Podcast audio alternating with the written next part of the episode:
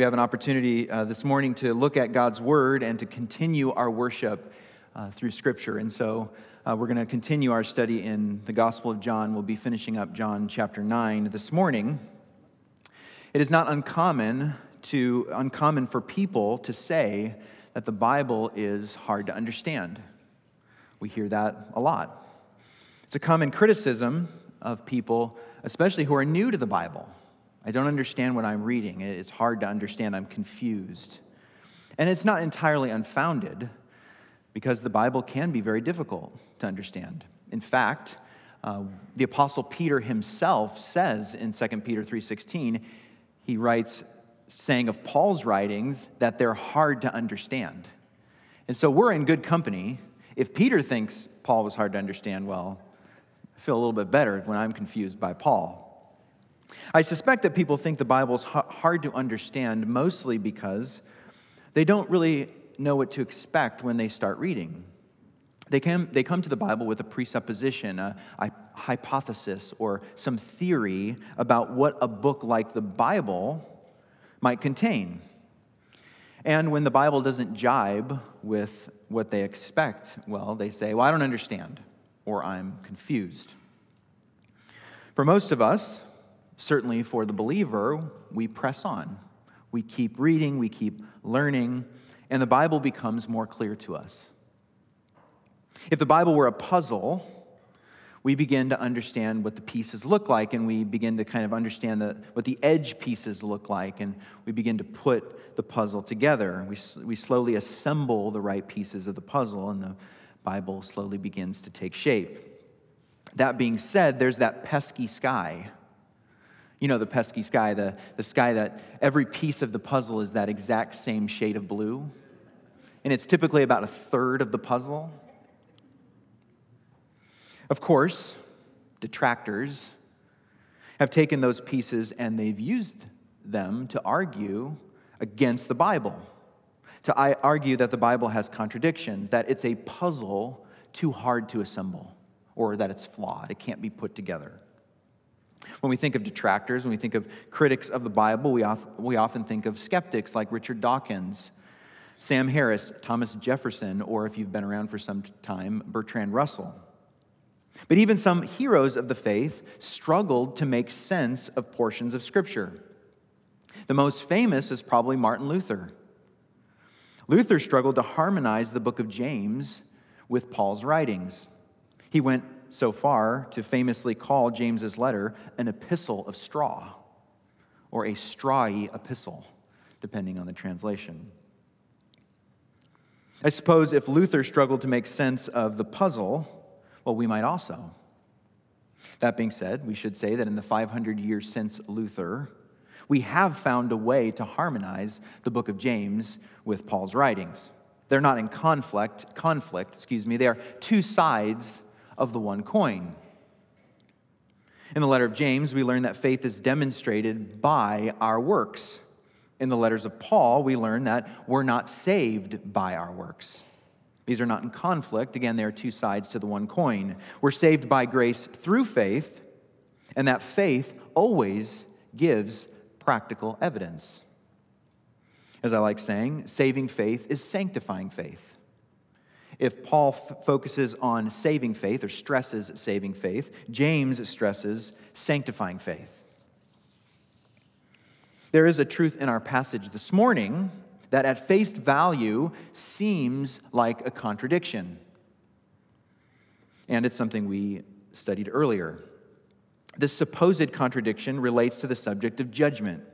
Jesus said in John 3:17, remember months ago we studied that, John 3:17, for God did not send his son into the world to judge the world, to condemn the world, but in order that the world might be saved through him. And in John 8:15, Jesus says himself very starkly, I judge no one. Yet, in our passage this morning, as we'll see, John 9:39, Jesus said, "For judgment I came into the world." So which is it? Did Jesus come to judge or not? Is there a way to harmonize these two statements from Jesus? Can both be true? Is it possible that Jesus came not to judge, yet his coming results in a kind of judgment? In what sense can Jesus say, I judge no one? And in what sense can Jesus say, For judgment I came into the world? Well, how about we find out? Please stand for the reading of God's word. Our passage this morning is John 9 verses 35 through 41. A little context if you haven't been with us, this is uh, a long narrative about uh, in the event of Jesus healing the blind man, the man who was blind from birth. You remember Jesus heals him, and then this puts the man right in front of the Pharisees, and he is interrogated by them, and he has to essentially defend his faith, and he is then excommunicated or cast out of the synagogue. So that all just happened as we jump right into the narrative, chapter 9, verse 35. Jesus heard that they had cast him out, and having found him, the once blind man, he said, Do you believe in the Son of Man? He answered, And who is he, sir? that I may believe in him. Jesus said to him, You have seen him, and it is he who is speaking to you. He said, Lord, I believe. And he worshiped him. Verse 39, Jesus said, For judgment I came into this world, that those who do not see may see, and those who see may become blind. Some of the Pharisees near him heard this, these things and said to him, Are we also blind? Jesus said to them, if you were blind, you would have no guilt. But now that you say, We see, your guilt remains. May God bless the reading of his word. You may be seated. Our big idea this morning is this two responses reveal the judgment the light makes. Two responses reveal the judgment the light makes. The best place for us to start is right there in the middle of this text in verse 39. Again, Jesus said, For judgment I came into this world, that those who do not see may see, and those who see may become blind. This verse is really kind of a canopy, you might say, under which both the blind and those with sight are to be found. These words from Jesus appear to be some kind of mission statement. When Jesus says, I came into the world, he is speaking here of the incarnation. He's speaking of that period of time in which, as John tells us in John 1:14, the Word became flesh and dwelt among us. This is the time that Peter talk, or excuse me, Paul talks about in Philippians 2:8, in which Jesus took the form of a servant, being born in the likeness of men. And having taken on flesh, Jesus has a redemptive mission. He has a mission. Jesus articulates that mission in a number of places and in a number of ways. You remember Matthew 5 17. Jesus says, Do not think that I have come to abolish the law or the prophets. I have not come to abolish them, but to fulfill them. Jesus came to fulfill the law. Jesus came to divide people. Luke 12 51. Do you think that I have come to give peace on earth? Peace on earth? No, I tell you, but rather, Jesus says, division. Jesus came to call sinners. Mark 2:17 Those who are well have no need of a physician but those who are sick. I came not to call the righteous but sinners. Jesus came to serve and to give life. Mark 10:45 For even the son of man came not to be served but to serve and to give his life as a ransom for many. Jesus came to proclaim the good news. In Luke 4:18 and 19 the Spirit of the Lord is upon me because he has anointed me to proclaim good news to the poor. He has sent me to proclaim liberty to the captives and reclaiming of sight to the blind, to set at liberty those who are oppressed, to proclaim the year of the Lord's favor. Jesus came quite simply to seek and to save the lost. Luke 19:10. Jesus came, as we saw in John 6, to do his Father's will, to keep, save, and to resurrect believers. John 6, 38 through 40. For I have come down from heaven not to do my own will, but the will of him who sent me. And this is the will of him who sent me, that I should lose nothing of all that he has given me, but raise it up on the last day.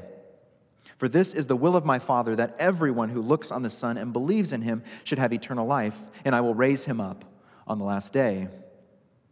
We'll see next week that Jesus came to give abundant life.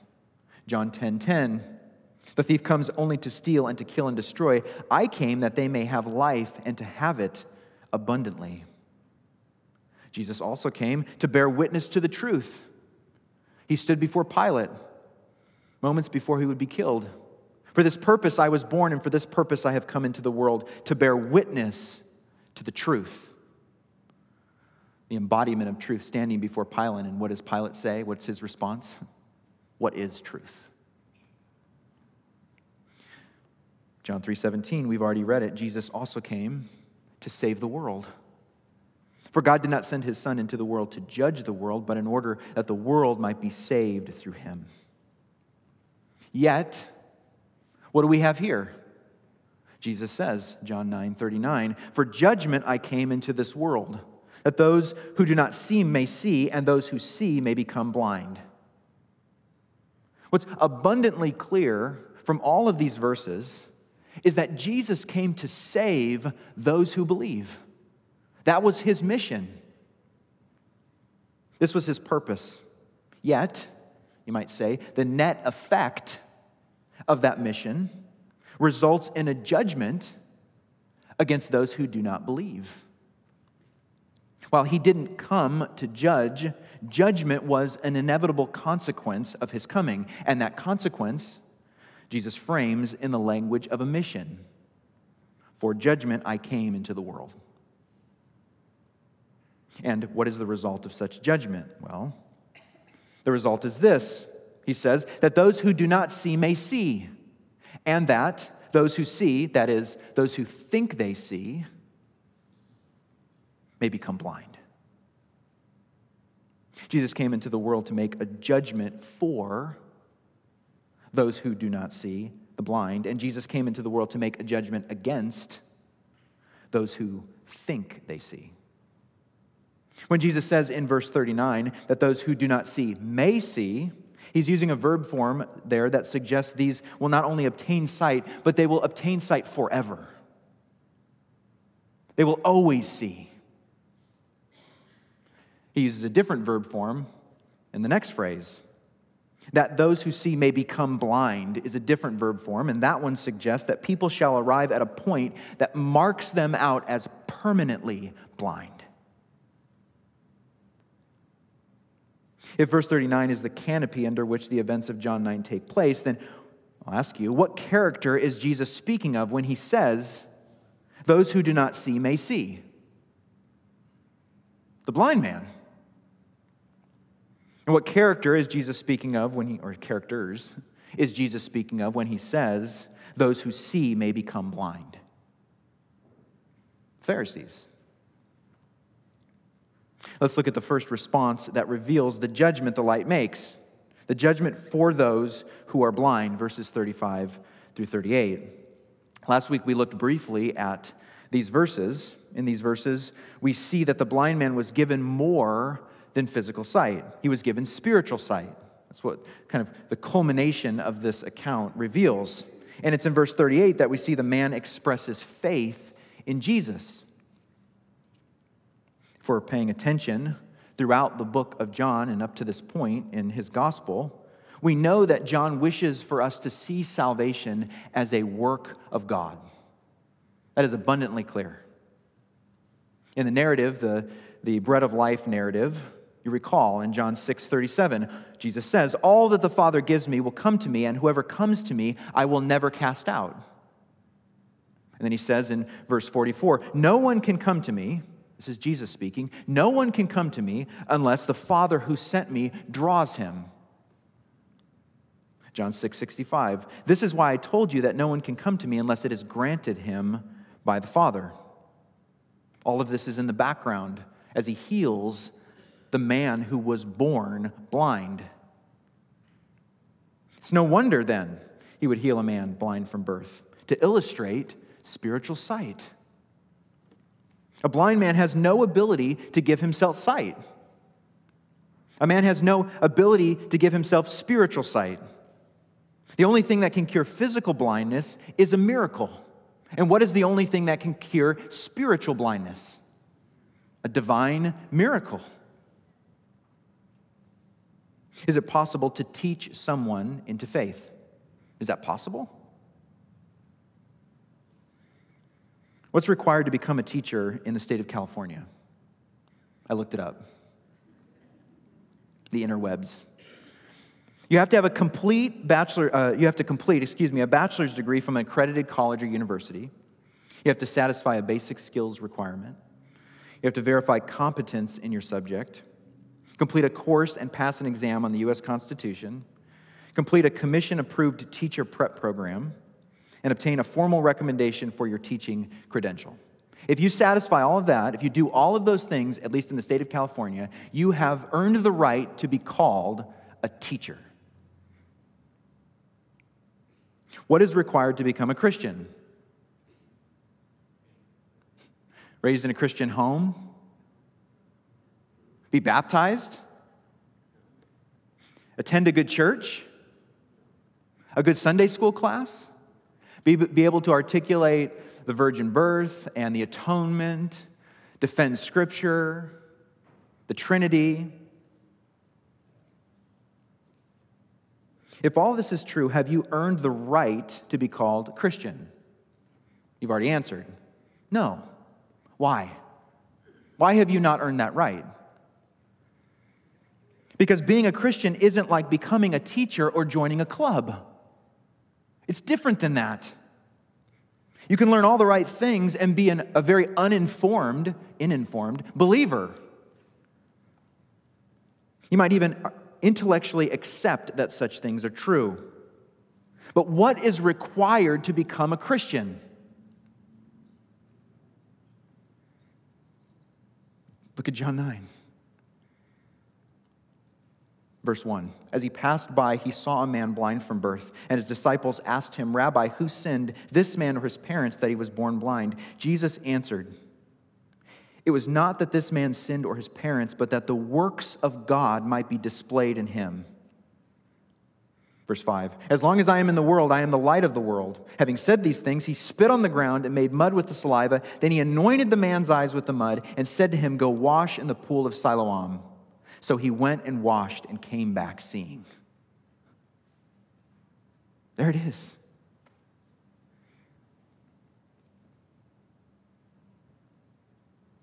This is the miracle that set the once blind man in an entirely new direction.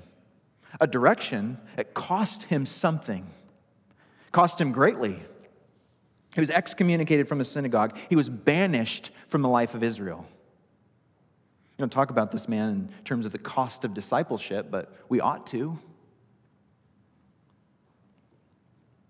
And yet, for all that this man had done, to all that Jesus had done to transform this man, to give him eyes to see, what does he say in verse 35?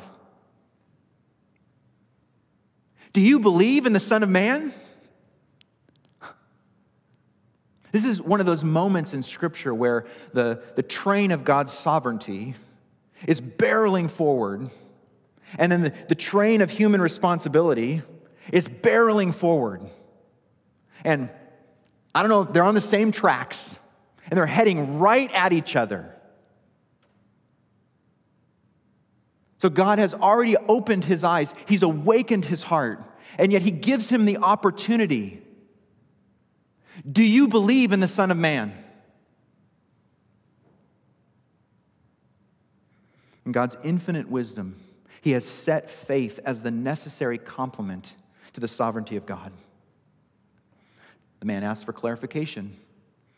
If whatever he's going to put his faith in, he wants to put it in the right place.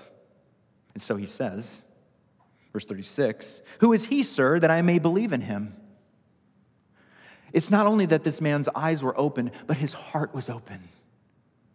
He's ready to submit, he's ready to believe. He's responsive like a bird whose wings have grown to fly, and yet he's unaware of his ability to fly. The blind man's heart has grown to believe.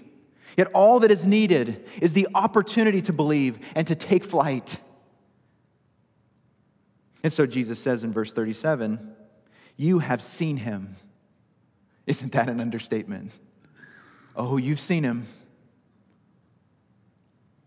And he is who it is He who is speaking to you. God has given spiritual sight to the man, and now there's only one thing left for that man to do agree with God. Agree with God that I am the Son of Man. No hesitation. Lord, I believe. And what's he do? He worshiped. He worshiped. The man needed no further proof. He looked upon Jesus with the eyes of faith and he believed. He had been transformed, he had been given a new life. And not only that, he worshiped him. The Gospel of John actually doesn't say much about worship. John 4 talks about worship, but this is the only place in the gospel where Jesus, where anyone is, it's said of anyone that they actually worshiped Jesus. It's the only place in the whole gospel. The Greek word used for worship, John 9 38, here, proskuneo, from which we get the idea of prostrating, bowing down. Of course, the Greek word has the added idea of to kiss towards or to kiss the hand, to pay homage.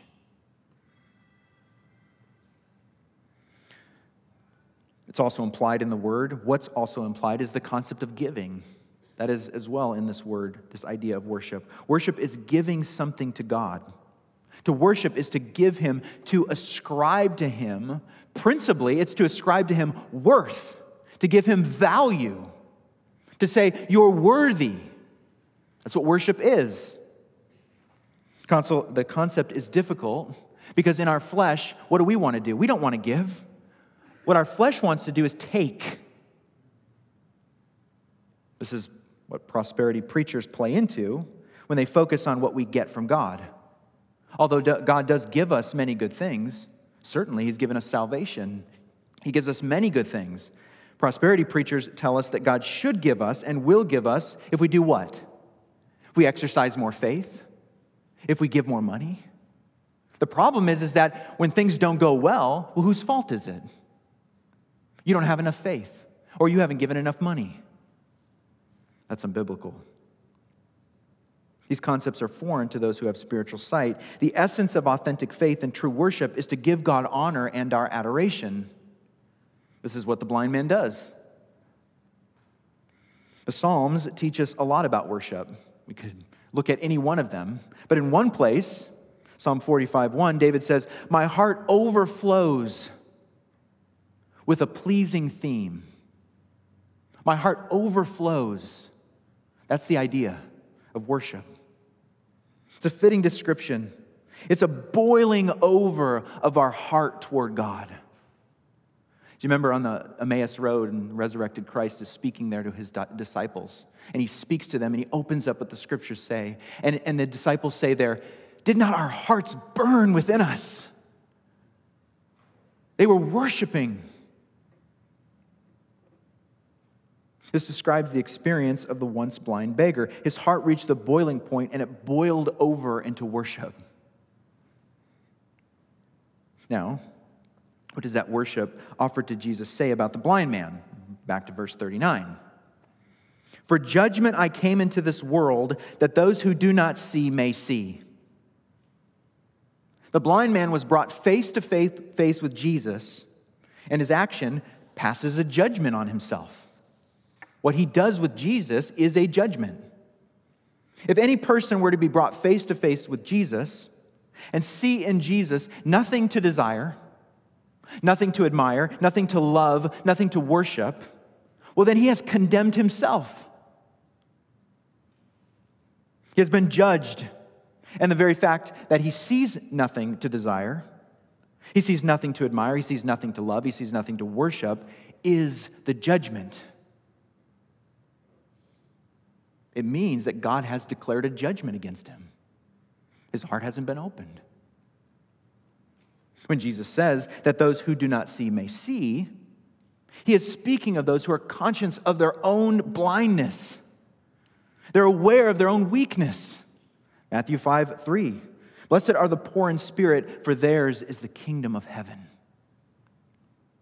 Only when we realize that we are blind, church, can we learn to see. Only when we realize our own sin can we be forgiven. Here's the judgment for those who are blind they will be given sight. They will find forgiveness. They will inherit eternal life. Like Jesus says in 812, kind of the principal verse for this entire section, John 8 and 9. I am the light of the world. Whoever follows me will not walk in darkness, but will have the light of life. Are you blind enough to see?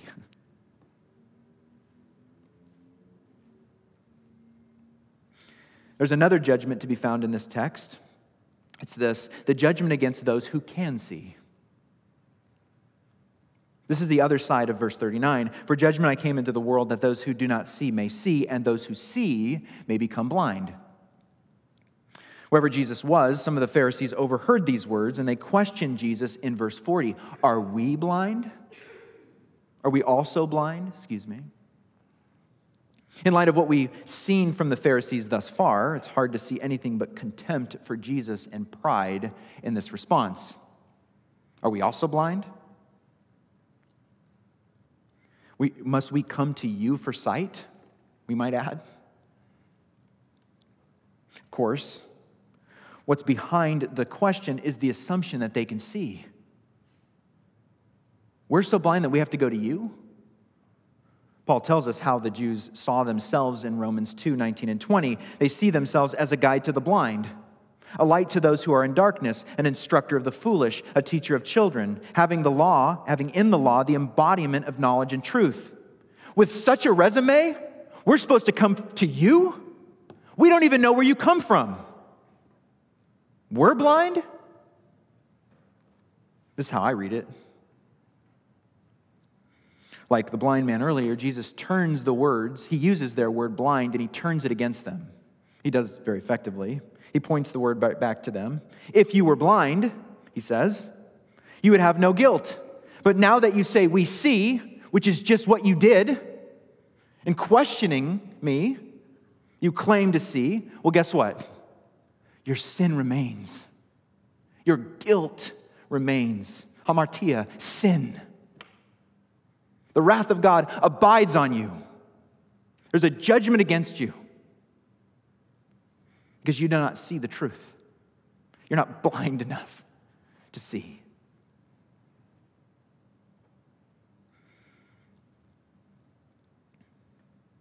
Jesus says, if you were blind, in the sense that we've explained blindness as a humble heart condition that cries out for spiritual sight, if you were blind in that sense, you'd have no guilt. You would not be guilty of sin, that is the sin of unbelief that rejects that Jesus is the Son of Man, here in the context. But now that you claim to see, well, you show yourself to be satisfied with the light of the law and its traditions. that is, the book of Hebrews tells us, cannot perfect the conscience of the worshiper. And consequently, you reject the true light that is standing before you, shining even now. Do you see a man who is wise in his own eyes? There's more hope for a fool than for him. So Jesus says, Your guilt remains, your sin remains. These are haunting words. These are words like Mark uh, 3:29, but whoever blasphemes against the Holy Spirit never has forgiveness, but is guilty of an eternal sin. Hebrews 6, 4 through 6. For it is impossible in the case of those who have once been enlightened who have tasted the heavenly gift and have shared in the Holy Spirit, to have tasted the goodness of the Word of God and the powers of the age to come, and then have fallen away. To restore them again to repentance, since they are crucifying once again the Son of God to their own harm and holding him up to contempt. To see what they saw, to see Jesus in the flesh, to see his miracles, and to reject him is a tragic judgment. A judgment in these terms. It is impossible to restore them. You can write down Hebrews 10, verses 26 through 31 for another passage that speaks to that point. It's true that the more knowledge we have, the more we are to be condemned. if we don't acknowledge the truth when we see it. The Pharisees stood in the very presence of the light. They stood in his presence. They saw the miraculous. They saw all that he did. They rejected him and they de- declared, We can see.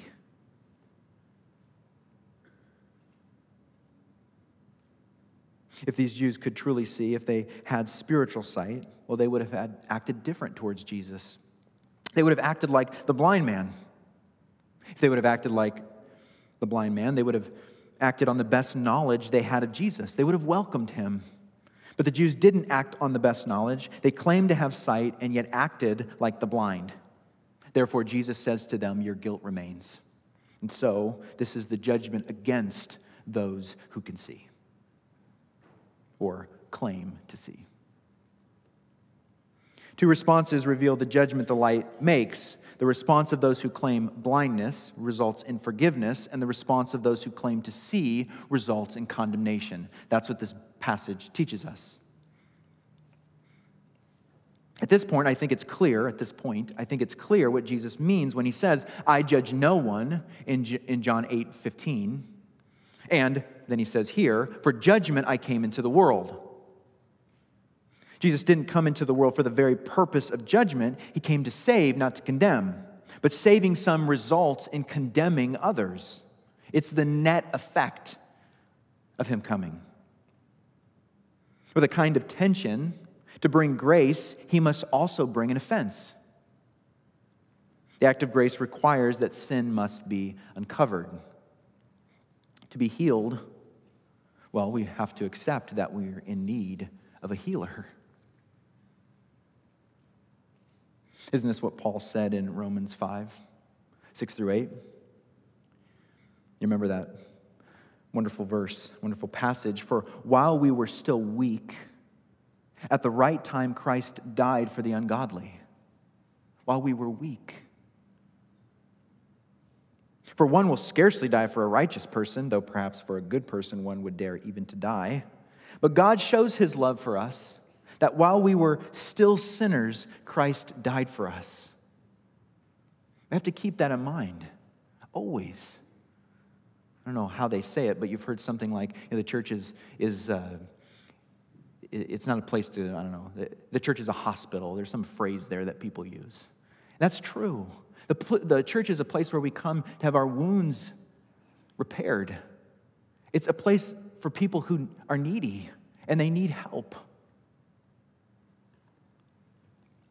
I want to return again to this response from the once blind man and kind of end there as I begin to close here. It says, and he worshiped him. And he worshiped him.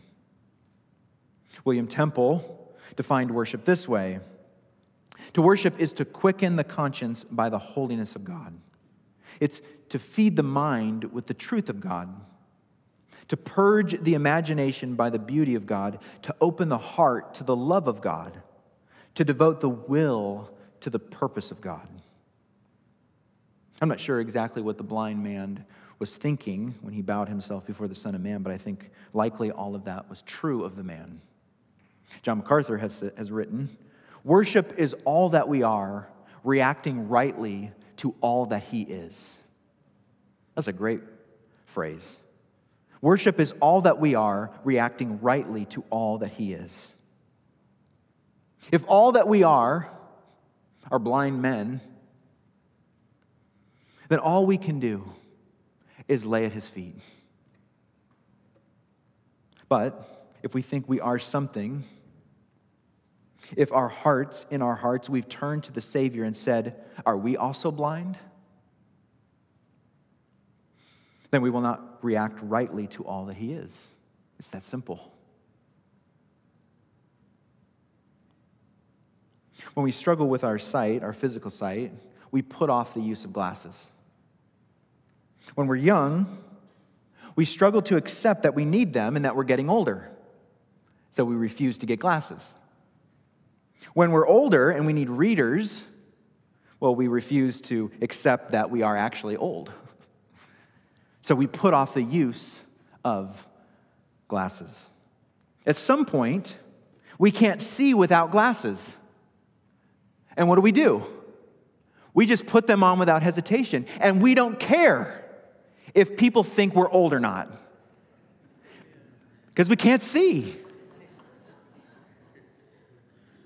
So it is with Jesus. Jesus says, Those who do not see. For the one who cannot see, he thinks nothing of depending on God. He thinks nothing of it. Have you come to the point where you need glasses? Have you come to the point where you will, where you will put on Christ and you don't care what people think? Are you blind enough to be given sight? Spurgeon said, Own your blindness, and you shall find the light come streaming into your eyes. I want to end this morning with a, a prayer from the Valley of Vision. You've heard me probably read this before, and there's a, a prayer, and it's just entitled Worship. I'm going to read it, and then I'll invite Joel to come up. Um, Glorious God, it is the flame of our life to worship you, the crown and glory of our soul to adore you, heavenly pleasure to approach you. Give us power by your Spirit to help us worship now, that we may forget the world, be brought into fullness of life, be refreshed, comforted, and blessed. Give us knowledge of your goodness, that we might not be overawed by your greatness Give us Jesus, Son of Man, Son of God, that we might not be terrified, but be drawn near with filial love, family love, with holy boldness. He is our mediator, our brother, our interpreter, our branch, our lamb. May we glorify in him. Him we glorify. I'm switching the pronouns around, forgive me. Him we glorify. In him we, we are set on high. Crowns to give, we have none. But what you have given, we return. Content to feel that everything is, is ours when it is yours. And the more fully when we have yielded it to you. Let us live wholly to our Savior, free from distractions, from hindrances to the pursuit of the narrow way. We are pardoned through the blood of Jesus. Give us a new sense of it Continue to pardon us by it. May we come every day to the fountain and every day be washed anew, that we may worship you always in spirit and truth. Amen.